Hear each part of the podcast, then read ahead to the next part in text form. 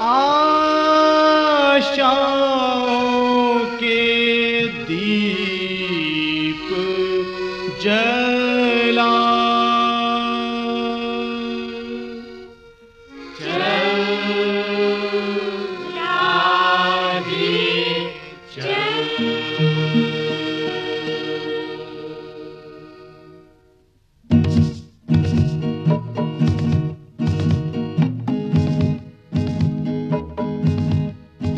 कार्यक्रम आशादीप में आपका स्वागत है। श्रोताओं, इस कार्यक्रम में हम आपके प्रतिदिन के जीवन से जुड़ी बातों और जीवन की आवश्यकताओं पर बाइबल आधारित संदेश प्रस्तुत करते हैं।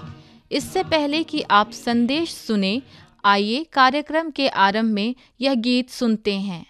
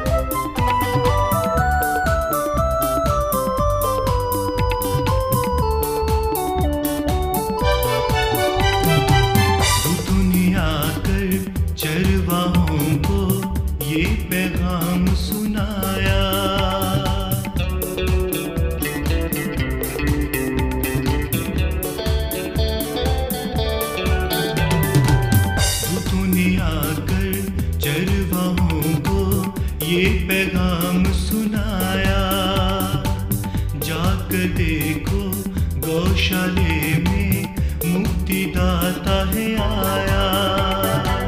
महिमा उसकी करते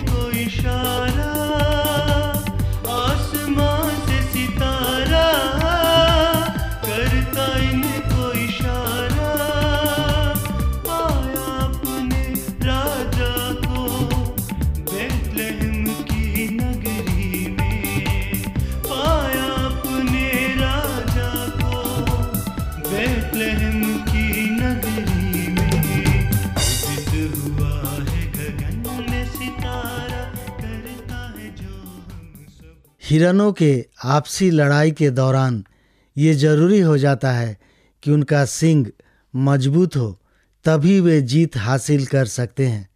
इसके साथ ही साथ इस बात की भी ज़रूरत पड़ती है कि उनके शरीर में ज़्यादा बल हो और इसके लिए प्रजनन काल से पूर्व ये नर हिरन नियमित रूप से भोजन करते रहते हैं और जिसका सिंग जितना ज़्यादा बढ़ता चला जाता है और जो ज़्यादा वज़न हासिल कर पाता है, वही इस संघर्ष में भारी पड़ता है। परंतु जो अनियमित रूप से भोजन लेता तथा दुर्बल सिंगों वाला रहता है, वह अवश्य ही हार सकता है। इसी प्रकार की तैयारी हमें आत्मिक जीवन में करने की ज़रूरत है, तभी हम शैतान पर जयवंत हो सकते हैं। मार्गदर्शन हेतु आइए हम परमेश्वर के वचन से एक खास हिस्सा पढ़ने जा रहे हैं, जहाँ कुछ इस प्रकार लिखा है। निदान प्रभु में और उसकी शक्ति के प्रभाव में बलवंत बनो। परमेश्वर के सारे हथियार बाँध लो कि तुम शैतान की युक्तियों के सामने खड़े रह सको, क्योंकि हमारा यह मल्ल युद्ध लोहू और मांस से नहीं, परंतु प्रधानों से और अधिकारियों से और इस संसार के अंधकार के हाकिमों से और उस दुष्टता की आत्मिक सेनाओं से है जो आकाश में है। इसलिए परमेश्वर के सारे हथियार बाँध लो कि तुम बुरे दिन में सामना कर सको और सब कुछ पूरा करके स्थिर रह सको। इफिसियों छः अध्याय, दस से लेकर तेरह पदों तक। अंधकार की शक्तियों से संघर्ष करने के लिए हमें किस प्रकार की तैयारी करने की ज़रूरत है ताकि हम उन पर जयवंत हो सके? इसके बारे में हमने देखा था कि हमें परमेश्वर से उपयुक्त और समुचित सक्षमता प्राप्त करना पड़ेगा। प्रभु में बलवंत बनना पड़ेगा, तथा परमेश्वर पिता की सामर्थ्य में होकर शैतान का सामना करना पड़ेगा, क्योंकि हम अपने आप में दुर्बल हैं और यीशु मसीह के सामर्थ्य के द्वारा ही हम बल तथा क्षमता प्राप्त कर सकते हैं। पद ग्यारह में लिखा है, परमेश्वर के सारे हथियार बाँध लो कि तुम शैतान की युक्तियों के सामने खड़े रह सको। फिर इसके साथ ही साथ पौलुस कहता है कि परमेश्वर के सारे हथियारों से स्वयं को ढक लो, और ये हथियार अलग अलग प्रकार के हैं जो हमें शैतान के धोखा देने वाले हर एक चालों से बचाता रहेगा। इस विषय वस्तु की सबसे महत्वपूर्ण बात यह है कि जब हमें शैतान द्वारा धोखा दिया जाता है तो हम इस बात को समझ भी नहीं पाते। हवा के साथ क्या हुआ था? उसने अपनी समझ बूझ पर भरोसा किया था। अपनी बुद्धि तथा भावनाओं के बल पर शैतान से उसने सामना किया। परंतु इसका परिणाम क्या हुआ? जब हम और आप स्वयं पर भरोसा करते हैं तो हमारे साथ भी कुछ ऐसा ही होता है। परंतु यदि हम जय पाना चाहते हैं तो हमें परमेश्वर के सामर्थ, बल तथा उसकी बुद्धि पर भरोसा रखना होगा। शत्रु से संघर्ष करने का दूसरा तरीका है अपने शत्रु की सराहना करना। मैं सराहने का अर्थ उसकी प्रशंसा करने के रूप में नहीं ले रहा हूँ, न कि महानता के रूप में। परंतु मेरे कहने का मतलब ये है कि हम उसकी शक्ति तथा चालों से अनजान नहीं रहें, क्योंकि बहुत से मसीही लोग उसकी क्षमता को बड़े हल्केपन से लेते हैं। कोई कोई तो उसके अस्तित्व पर भी विश्वास नहीं करते। और उसे एक काल्पनिक आत्मा कहकर नकार देते हैं। किसी मसीही व्यक्ति ने अपने शोध पत्र में शैतान के बारे में कुछ इस प्रकार लिखा था कि शैतान या दुष्टात्मा कोई जीवित आत्मा नहीं है, बल्कि बुराई का एक प्रतीक है। अपने शोध के अंत में उसने मसीहियों से एक सवाल पूछा कि कितने लोग मेरी बातों से पूरी तरह से सहमत हैं, या थोड़ा बहुत सहमत हैं, या थोड़ा बहुत असहमत हैं, या पूरी तरह से असहमत हैं? क्या आपको ये मालूम है कि शोध करने वाले व्यक्ति को लोगों का क्या उत्तर मिला?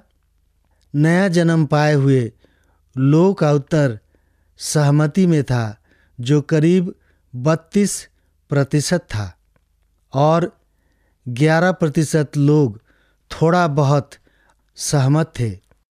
पाँच प्रतिशत लोगों का उत्तर था, हम इसके बारे में नहीं जानते।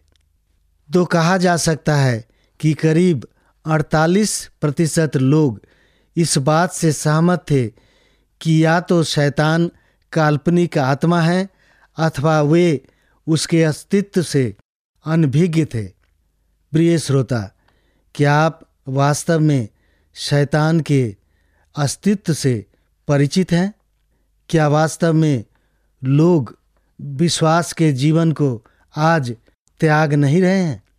क्योंकि उन्हें मालूम ही नहीं कि शैतान का अस्तित्व पाया जाता है। क्या आप इस सच्चाई से अवगत हैं? तो फिर युद्ध की तैयारी आप कैसे करेंगे?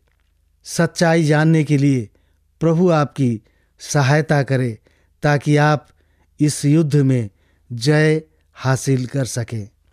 श्रोताओं, आशादीप कार्यक्रम में हम आपकी परेशानियों एवं समस्याओं का बाइबल आधारित समाधान प्रस्तुत करते हैं। यदि आपकी कोई समस्या है तो हमें अवश्य लिखिए हम आपके मन की शांति और आत्मिक उन्नति के लिए प्रार्थना करेंगे। और हाँ अधिक जानकारी के लिए आप संस्था द्वारा चलाए जा रहे निशुल्क डाक बाइबल अध्ययन में अपना नामांकन भी करा सकते हैं। तो मित्रों, पत्र व्यवहार के लिए हमारा पता नोट कर लें। हमारा पता है, आशादीप, पोस्ट बॉक्स नंबर दो शून्य पाँच, रांची आठ तीन चार शून्य शून्य एक झारखंड। पता एक बार फिर, Ashadeep, post box number two zero five, Ranchi eight three four zero zero one, Jharkhand. विशेष जानकारी के लिए आप फ़ोन द्वारा भी संपर्क कर सकते हैं। हमारा फ़ोन नंबर है शून्य नौ आठ तीन पाँच नौ आठ तीन सात पाँच नौ। पुनः एक बार, zero nine eight three five nine eight three seven five nine. श्रोताओं, अब हमारे कार्यक्रम का समय समाप्त होता है। हमारी मुलाकात अगले कार्यक्रम में इसी समय, इसी मीटर बैंड पर फिर होगी। तब तक के लिए एलिस को आज्ञा दीजिए। नमस्कार। Shabbat.